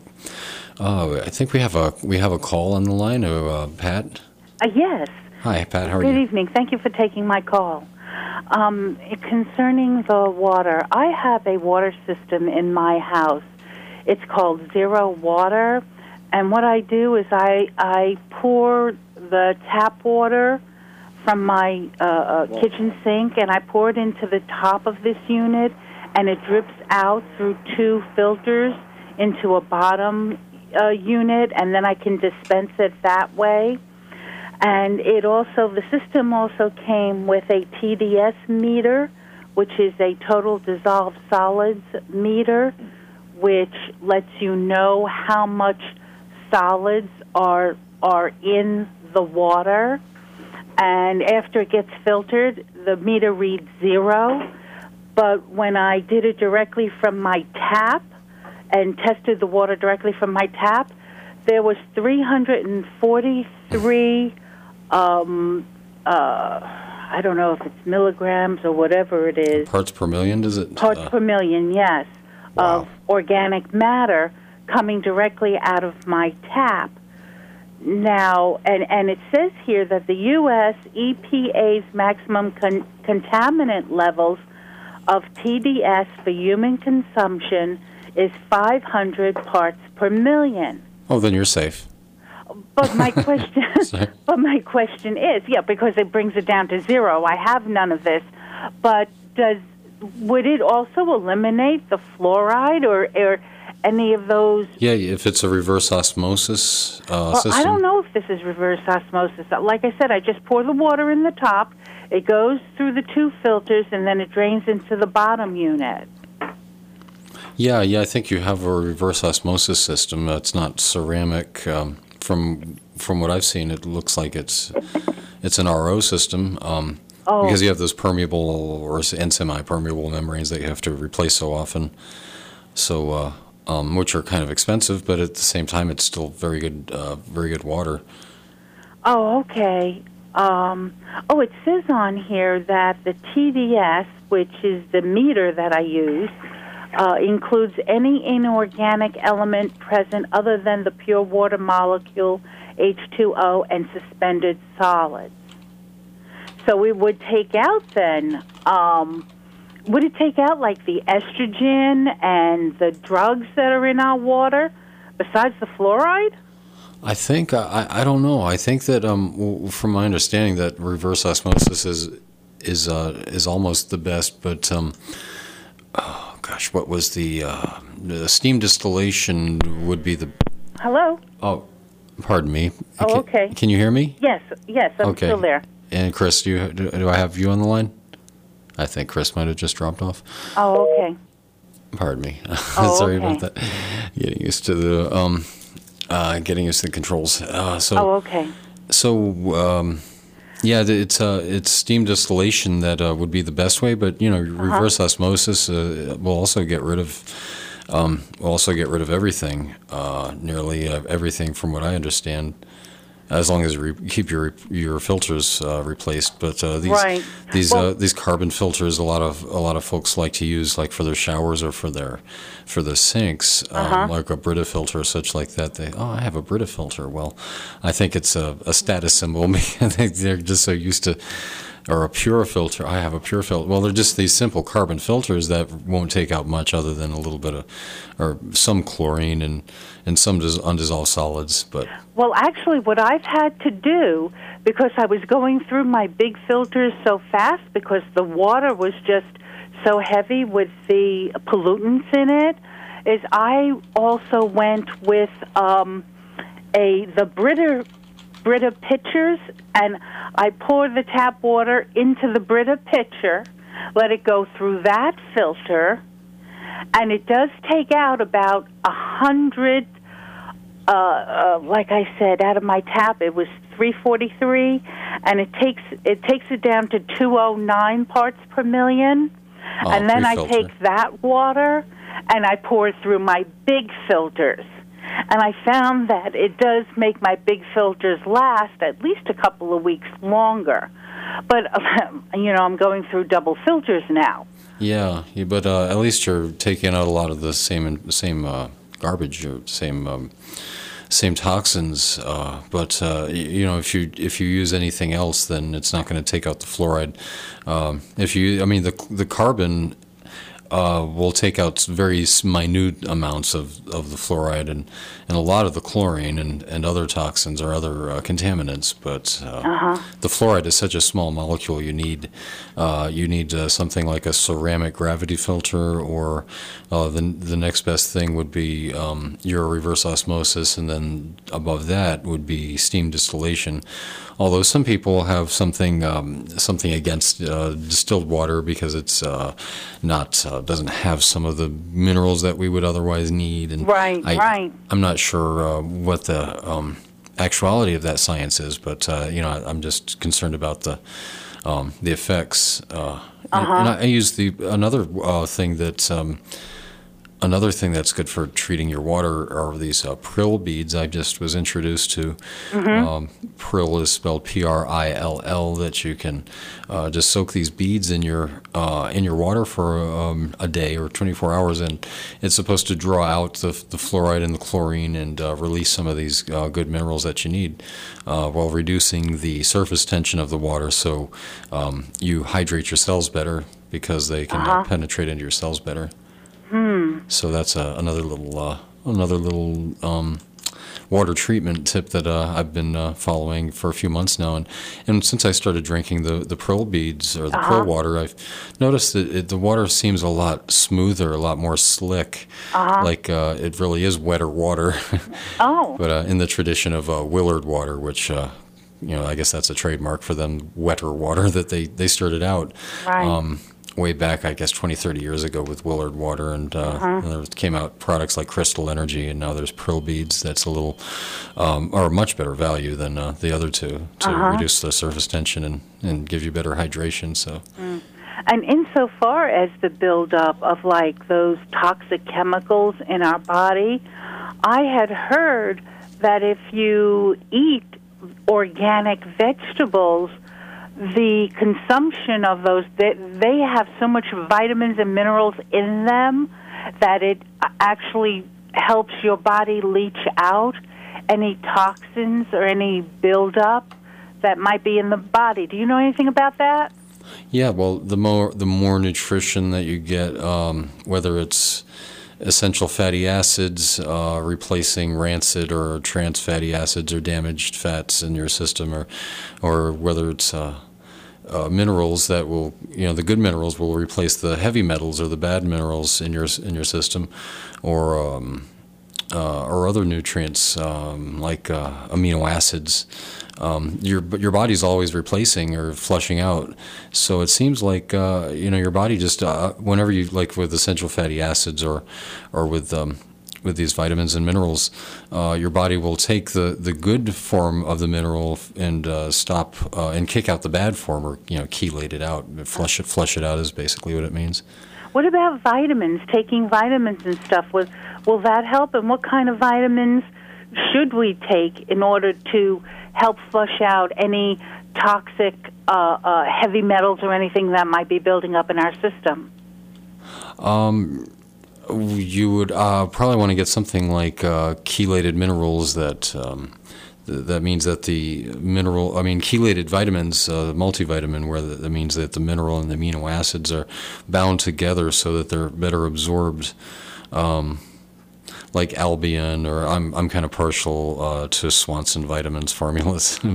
Oh, you mean like calcium, magnesium with zinc? Combinations like that? Well, that's a different supplement, other than a multivitamin, that you'd want to get your calcium and your magnesium separately and take them 12 hours apart to avoid competition for absorption. But the type of calcium, since we're talking about fluoride earlier, I wanted to mention this, that there is a type of calcium that will improve bone density up to 30% per year. Oh, and what is that? I'm sorry, I missed it. Oh, I didn't mention that. That's MCHC, microcrystalline hydroxyapatite, that Chris was just speaking about, these apatite deposits. And this is MCHC, crystalline hydroxyapatite. The company introduced it about 10 years ago, called Ethical Nutrients, had to fight the FDA, finally won the right to make that claim that it'll increase bone density up to 30% per year. And a friend of mine broke her femur, was diagnosed with severe osteoporosis, and a year later was retested and found that she had only mild osteopenia. And so that amazed the doctor, and wow. She told the doctor about what she was doing. The doctor just said, well, whatever it is, keep on doing it, and didn't express too much interest, but well, so that's why we need to look into these things all ourselves, and you know, see a doctor might give us a pharmaceutical that'll give us maybe 2 or 3% bone density increase per year, but that's about it. Well, I have a hip implant, and I'm always worried about the density of my bone, because, you know, as I get older, you don't want it to crack, and I've always wondered what I could do to make sure my bones are really strong and healthy. And you're suggesting this, what is it called again? MCHC, microcrystalline hydroxyapatite. And now where do I get that? Well, swansonvitamins.com. This is where one place you can get it, a 3-month supply for about $11, 250 capsules, I believe. I take it myself. Helps dental health as well. Oh, wow. Basically a multi-mineral. Well, Pat, I appreciate you calling. We can talk more about this maybe next week or in the meantime, but I got another call to get to right now. Okay. Well, thank you so very much for taking my call, Chris. All right, thanks so much. Have a good night. And we have Zolt on the line, I believe.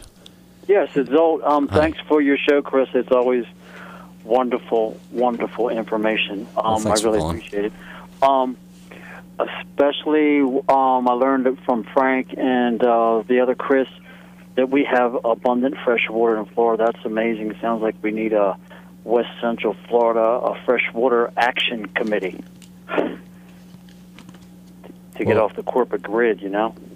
Yeah, Fluoride Action Committee. Yeah, well, we ought to. Florida Freshwater Action Committee. Hello? Uh-huh. I'm sorry. Is that an organization that exists right now? Oh, I'm suggesting one. Oh, right. Yeah. Well, it'd be nice if we had fresh, clear water. So since 2003, we haven't here in Pinellas County, except for what Frank said. According to Frank, Pinellas Park. Well, so I did have a question about that. How is that possible for Pinellas Park not to have fluoride in their water? I don't understand. I thought it was all centralized. I'd like to talk to some people at these county commission. The city commission meetings. So in the future, that would be great. Yeah, what did they do to be so special? I mean, gosh, they really stand out here in the county for that reason alone. Do they have a separate pipeline out of the central water supply? I don't know. It was interesting, that he mentioned that. I thought, wow. One would think maybe the trailer parks got together and formed a lobby. I don't know. Could be. I'm just kidding. What was that water generator that Alex uses? The Ecola Blue? Yeah. The Ecola Blue, it's an atmospheric water generator that actually takes up to 7 gallons or about 7 gallons per day from the humidity in the air and condenses it into a drink and then filters it into a drinkable water. And that would be really great technology in areas like Africa or where there's a famine and drought, that they could just bring in a solar panel or a solar system and some of these atmospheric water generators like Ecola Blue and just set up shop and have their water appear out of thin air. Basically, so it would solve a lot of problems, I think. Are they still a potential advertiser, future advertiser of yours? Well, possibly. Yeah, well, actually, unofficially, we just did advertise them. Oh, yeah, that's true. Yeah, so plug. Sure they hear that. Yeah, it's a good product. I'm always for plugging really good products like that. Hey, Zolt, well, it's really good talking to you. Hopefully I'll talk to you in a few moments here. I got one more call to get to. Okay, and thank you very much, and thanks for the information about the moon bombing and everything. Well, you gotcha. I'll talk to you later. Have a good night. Okay, bye. And we have Scott, Mr. Kissinger on the line. This is Henry Kissinger. This is Henry Kissinger, excuse me. Some people call me Harry. I'm using a voice. Well, only those in certain circles, like the Grove, maybe. Well, I'm having to use a voice regenerator because usually people can't pick up on my voice. They have to listen and I have to talk slower for people to understand me. But right, anyway, all that drinking. There's nothing wrong with fluoride. In fact, fluoride's good for you. Oh, is it? Well, how do you like to use your fluoride? Well, fluoride's in everything here in Florida, and that's where we got our name. Oh, Florida. Right. We're using fluoride. Fluoride. This is Florida. Welcome to Florida. This is the Deep South. Yeah, well, that explains a lot. I thought it had something to do with the Fountain of Youth, but I guess that's been fluoridated by now. Anyway, there's fluoride. There's nothing wrong with it. Well, that's good news. I feel very reassured. But if you could provide us with more information, Mr. Kissinger, we can't expect us to take what you say at face value all the time. Well, I want everyone out there listening to keep their eyes on me. Sure thing. Well, you've been listening to Liberation Station, and thanks for the celebrity guest appearance. This is Chris Steiner, liberationstation.weebly.com, Weebly, W-E-E-B-L-Y, and all take great care.